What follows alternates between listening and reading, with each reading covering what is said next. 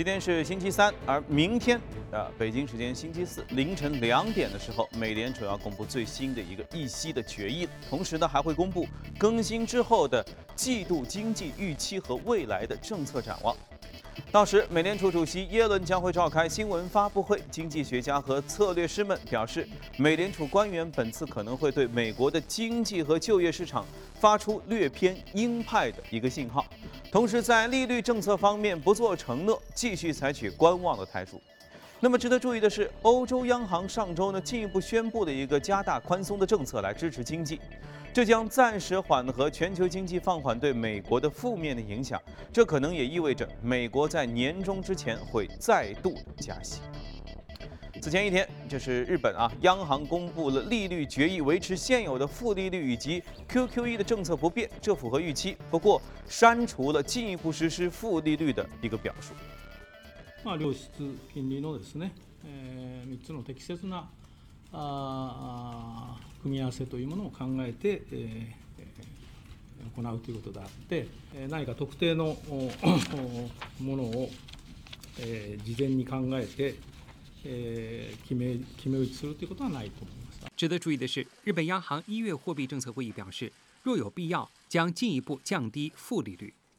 本月则删除此句，表述调整为若有必要，将加大宽松。这里所说的加大宽松，很有可能是加大资产购买规模，而非下调利率。日本央行称，日本央行通胀预期在近期已经走弱，日本需要考虑价格趋势风险。 日本央行上次政策会议已经延长百分之二的通胀目标实现时间至二零一七财年。不过，法国农业信贷银行评论称，日本央行提到了产出和出口下滑，表明对经济的评估有所恶化。预计日本央行六月份将进一步降低负利率。日本央行一月负利率政策未能有效提振股市，也未能打压日元，且银行利润受挫，国债收益率大幅下探，市场波动加大。日本也成为七国集团中十年期国债收益率首个跌破零的国家，目前仍在零下方。我们再把视线转向埃及，为了缓解美元短缺给经济造成的压力，埃及央行本周突然将美元，呃，与埃及镑贬值近百分之十三，同时宣布哈，未来将会采取更为灵活的一个汇汇率，因为工业原材料、药品、食品等生活必需品都严重的依赖进口，所以外汇短缺的现状呢，尤其是美元短缺，阻碍了埃及商业的发展，这也限制了该国对重要物资的进口。为了应对外汇的不足，埃及央行去年二月份实施了外汇存取款限制，但是这个举措没有解决问题，反而加剧了美元的短缺，致使工业生产因为缺少进口原材料而不得不中断。俄罗斯财政部昨天公布的数据显示，从今年四月一号起，俄罗斯石油出口税将从目前的每吨三十九点五美元上调至每吨五十四点九美元，上调幅度高达百分之三十九。这是俄罗斯自去年十一月份以来首次上调石油的出口税。从二零一五年十二月一号起，石油出口税每个月都在调降，那么是旨在提升石油产品的出口竞争力。好了，浏览完了数据之后呢，我们要来连线一下驻纽约记者王木，请他带来关于呃这个美指的收盘之后的报道。你好，王木。受隔夜欧亚股指下挫和油价两天连跌的负面影响，美股三大指数在周二早盘低开，道指首开即下跌一百点。午盘后，三大指数降幅收窄，道指尝试收高。能源、材料和医疗保健板块领跌，但是在等待美联储会议结果的同时，市场观望情绪浓厚。美国经济数据整体向好，二月零售销售环比下降百分之零点一，好于预期。但是，一月数值从环比增长修正下调至环比回落，表明美国经济仍存在瓶颈，不应过于乐观。二月最终需求生产者物价指数环比下滑百分之零点二，但是同比持平，是十三个月以来 PPI 首次年率没有下滑。加拿大制药公司瓦兰特股价变动尤为引人关注。去年第四财季净亏损三点四亿美元，重组和法务费用就高达九千六百万美元。公司还下调了当前财年，特别是第一财季的盈利预期。皮肤药和肠胃药等核心业务销量降幅预期明显。公司正被美国司法部门调查药品定价和分销方面的违法行为。去年财报可能还会进一步的调整。周二股价大跌百分之五十，创下五年新低，也比去年八月的峰值回落了三分之二。好的，谢谢王木。呃，从上周的欧洲央行的议息到星期二日本央行，有越来越多的央行开始这个负利率。负利率是怎么回事？负利率接下来会对我们的生活产生什么影响？今天我们和嘉宾一起来聊一聊。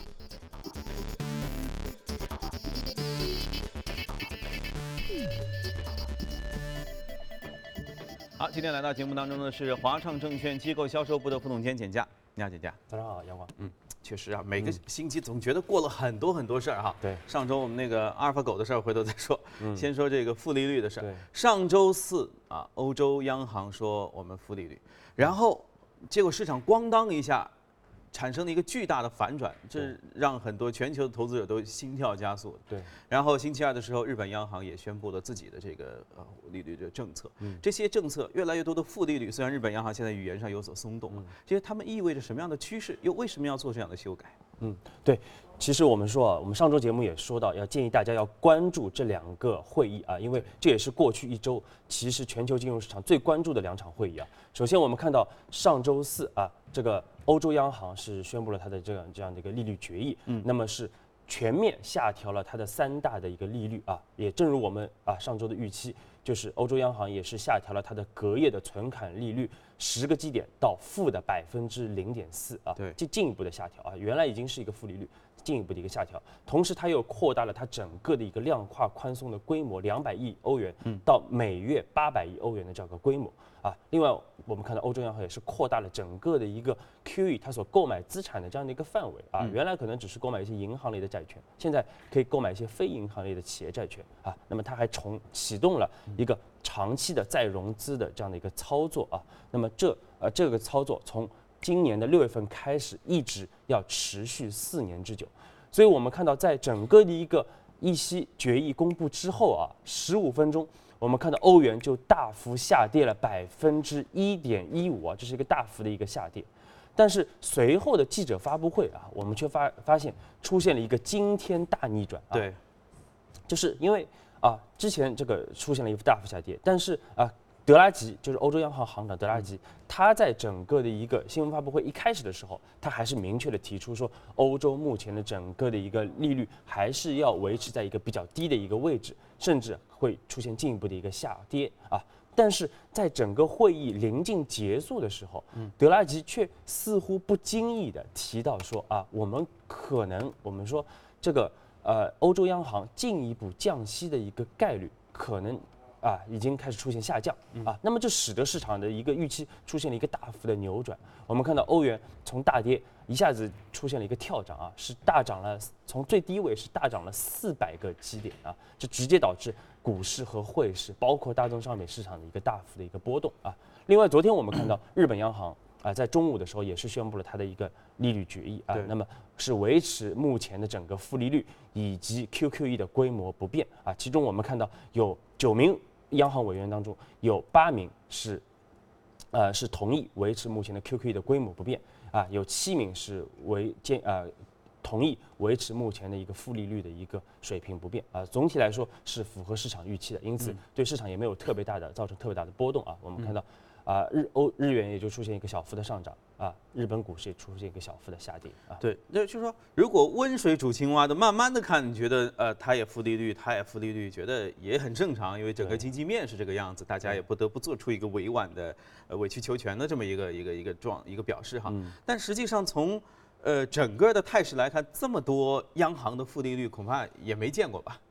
啊，那那这这这样一个负利率的情况下，钱该流向哪里？然后他们会继续这样负下去吗？对，其实我们说啊，负利率啊，目前它的一个副作用啊，已经开始逐步的显现出来了。嗯，尤其是单纯的一个负利率啊，因为最直接的一个影响啊，其实就是它对于银行的利润的这样的一个影响啊。因为我们说所说的负利率啊，并不是说储户。存在银行的钱要被征收罚息，要要还要倒贴银行的钱啊？但不是不是这个这样的一个概念，而是银行它存在中央银行的这样的一些超额的存款要被征收罚息啊。所以说它主要的负利率它政策主要的目的是希望银行能更多的把贷款是贷给实体企业来刺激整个经济啊。但是实际执行的效果我们看到却是事与愿违的，因为银行目前它总体认为经济的风险比较大，所以它其实不太愿意贷贷款给实体企业。那么其实整个实体企业的这个贷款率并没有增加，但是我们说银行呢，它的一个利差确实出现了明显的一个蚕食啊，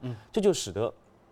它的整个的目前它整个的一个呃利润是出现了很明显的冲击，这反倒是说其实是适得其反的啊。那么另外我们说负利率，它其实对于国债市场也会形成比较大的一个冲击啊，因为增加了国债市场的一个不稳定性啊。刚才我们看到新闻里边也提到了，日本目前的整个的一个十年期的国债已经是跌到了负值啊，而且它日本有百分之七十的国债啊都是处在零或者负值的这样的一个水平。那么在这样的一个环境下，其实对国债市场的一个稳定性，我们说有很大的一个影响啊。另外，其实它也增加了整个金融市场的一个波动性啊，因为目前无低风险的这样的一些资产啊，它已经是处在零或者负值的一个水平，所以说投资者为了增加它的一个收益率啊，所以他不得不去追求一些更高风险的这样的一些相对高高回报的这这样的一些资产啊，那么或者说他会通过杠杆的形式来增加它的一个收益啊，因此我们说会增加整个经济的这样的一个波动性啊。那么你看，周四我们前面说周四就是明天早晨的凌晨啊，对这个美联储的议息会又要又要来宣布了哈，这个椰奶又要来说话了。嗯，那么你们现在觉得这个美联储的加息的步伐可能会是怎样？因为之前也一直经济上出现很多变数哈。啊，对，首先我们觉得啊，我们虽然说。日本央行、欧洲央行，刚才我们说啊，虽然目前看看看是一个是表达了一些鹰派的观点啊，那么一个是目前维持整个的一个宽松啊政策不变，但是我们说欧洲和日本它未来进一步宽松还是非常有可能的啊，它可能。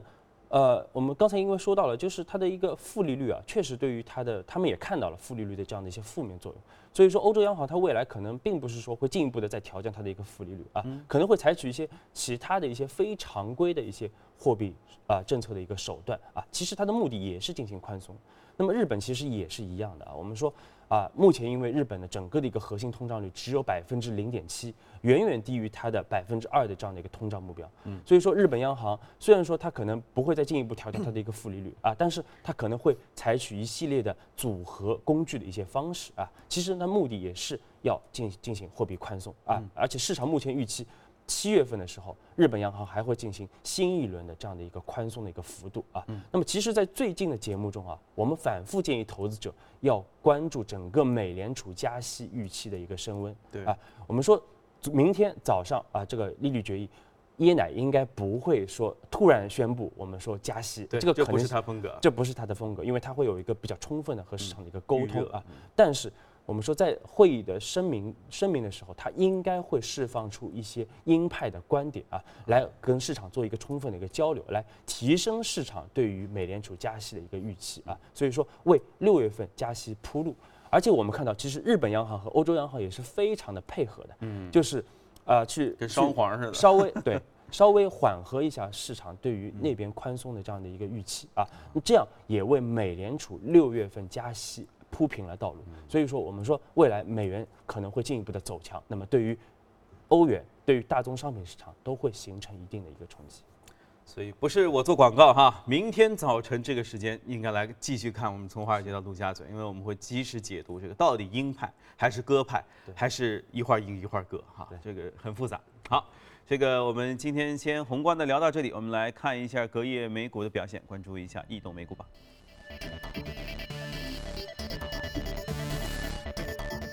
移动美股榜上，行业方面，你看基因药物哇上涨非常非常高兴，百分之四百三十二的涨幅。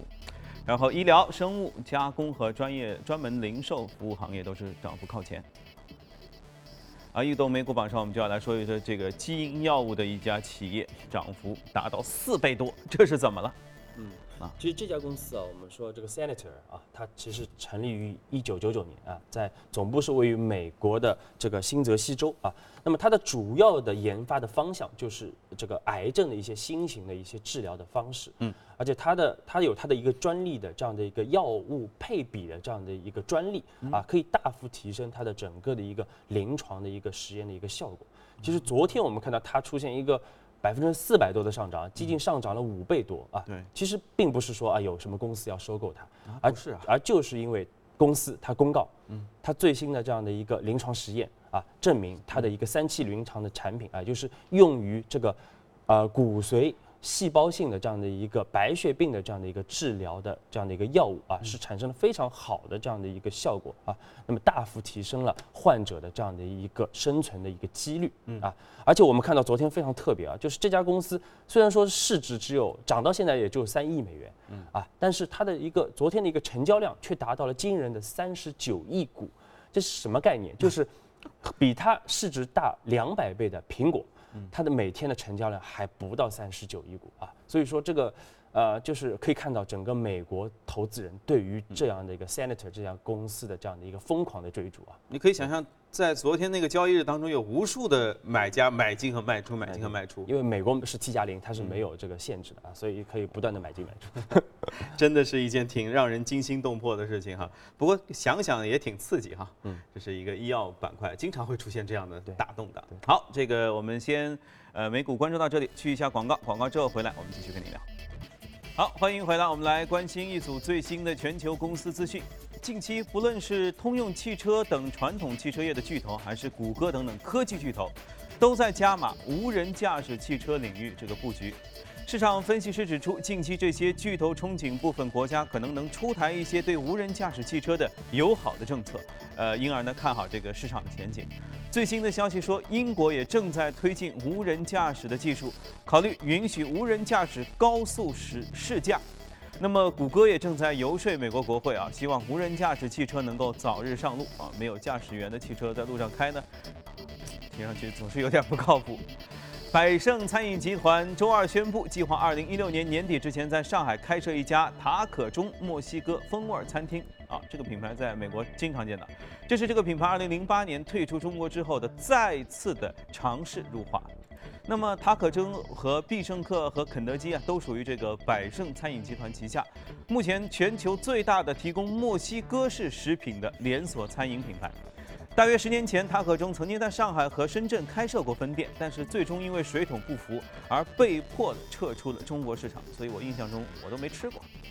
二月二十六号，五八同城最新一季的这个财报公布了，原来赶集网的创始人、董事长兼 CEO 杨浩勇已经辞去了五八同城董事会联席董事长以及董事的职务。那么这次，二零一五年轰动互联网界的四大合并案之一，就是五八同城和赶集网，最终还是以姚劲波和杨浩勇两位联席董事长和联席 CEO 的友好分手而告终。那么如今，距离五八同城和赶集网合并是近一年的时间，作为集团董事长兼 CEO，姚劲波会如何回顾这场从相杀到相爱的整合呢？那我基本上认为。呃，以后再有这种合并啊，再有这种公司，最好不要用这个架构啊。这是给所有的企业的这个建议。就您觉得之前那个过程当中比较难做的是哪些地方吗？呃，我们曾经比较摇摆过，就是这个到底是让五八跟赶集两边的团队都这个这个各自去找位置，还是说以某一边的为主？可能一边的可能逐渐的去一些创新的项目。最后我们还是选择了后面这种方案。就是赶集的这个 VP 级以上的高管，基本上我们都把它放到了一些创新项目，比如说瓜子啊，比如说我们也分拆了像斗米啊、好猪啊这样的业务，对，让大家就是比较平等的去这样去整合。但是您会觉得那样的当时的感觉是什么感觉吗？因为当时觉得两家公司都是在竞争里面经过十年的这个这个对抗出来的公司嘛，可以说两边都积累了很多这个经验，两边团队应该都很优秀。所以我跟浩勇当时的想法就是，这个应该尽量的去把两边好的东西都保留在这个体系里面。但事实上就是，你知道两家公司整合嘛？它必然是很多重合的部门要要整到一起。原来有两个位置，现在变成只有一个。那这个时候很多事情可能不是以我们的意志为转移的，它可能就是要求就是，你你你你可以你必须做决定，你可以用 A，你也可以用 B。但你不能够同时把 A、B 都放到某一个位置上。您心心底的一个原则是什么？就是说，我在做这个决定之前，我要有一个底线，尽量让人还是在这为这个我们这个集团服务，就是最关键的。就您觉得，其实从这样一个整合对您来说，您是能给多少分吗？就就整整合来说的话，我觉得给个八十分以上吧，应该有。这个为什么是八十分以上？其实结果应该是一个九十分、一百分的结果。为什么我给的分会低一些？就是如果第一天在沟通的时候，就就直接就是说，我们希望赶集的 VP 级以上的高管尽量去找一个新的方向。我们作为集团来支持他，在资源上、资金上，在这个把一些项目分拆出去，可能这个结果会更好一些，会更顺畅一些。就您会觉得从竞争对手转变成合作合作伙伴，这个感觉，就除了您说的，比如说作为一个 CEO 的孤独感，被被相互体谅到了之后，还有其他的感觉吗？不管是我还是浩勇，我们都应该这个去庆幸我们当时做了这样的选择。就有的时候你你你往前走一步或者退一步，真的是海阔天空啊，因为市场很大。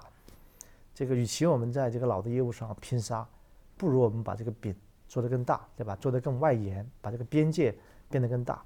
这个而且有的时候反过来想，你会觉得有的也也挺恐怖的。对你把大量的资金这个耗在老的业务，把大量的精力、把大量的人投到老的业务，而你的在一些新兴的业务上，在一些边缘的业务上，不断的被创业者攻击，不断的被一些这个不断的丢掉一些领地，其实也挺恐也也挺恐惧的。因为啊，五八赶集嘛，如果在分类信息时代，它也是一个厮杀十年的这个老对手。就是像您说的这两家差异，一个是比如说五八是一个这个美股上市公司，这个赶集是一个就是未上市公司。就在您看这两家，就是除了这个性质带来差异，还有哪些差异吗？以赶集这这次被被取消的部分代理为例，这个赶集过去因为它是个私有化的公司，它是一个没有在美国上市的公司，可能它更多的关心这个现金的回款。关心代理商有没有把钱存到我的账号来，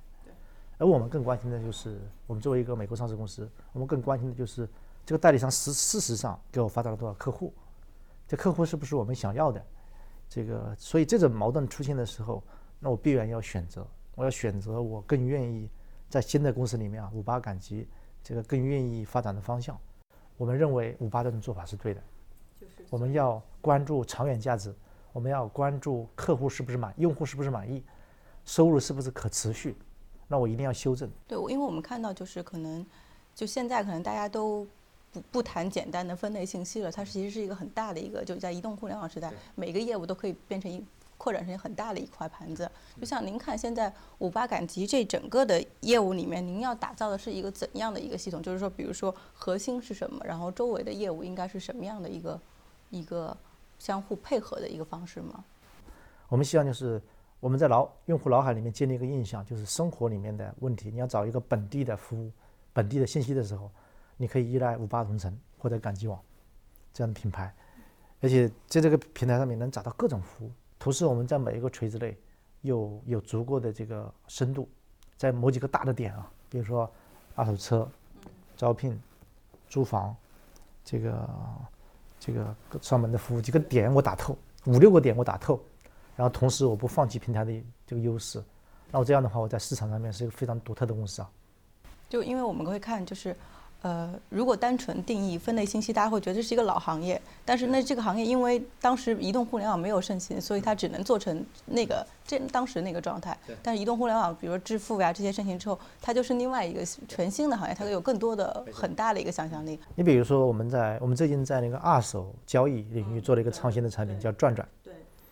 这个就爆发的很快，这个可能过去用了。五八时代，五八赶集时代用了可能两三年的路，对，可是他两三个月就走完，走完了。对，今天转转的交易交易的这个商品数啊，交易额啊，包括用户的体验的感受，它就是在某些品类啊，它就是好于五八赶集的这个分类信息服务的。所以说我们能不能就是在很多品类用一些新型的这种服务来替代掉这个分类信息服务？我认为是有机会的。最后，记者还问了姚劲波说：“您二十多岁时候赚了一大笔钱，接下来十多年呢，一直坚持盯着一个行业做了十多年，对此是否感到过后悔？”呃，姚劲波的回答是：“一个人一生能把握住一两个机会就足够了。”嗯，好了，看过全球公司动态，回来和嘉宾继续聊一聊值得关注的美股，看一下美股放大镜。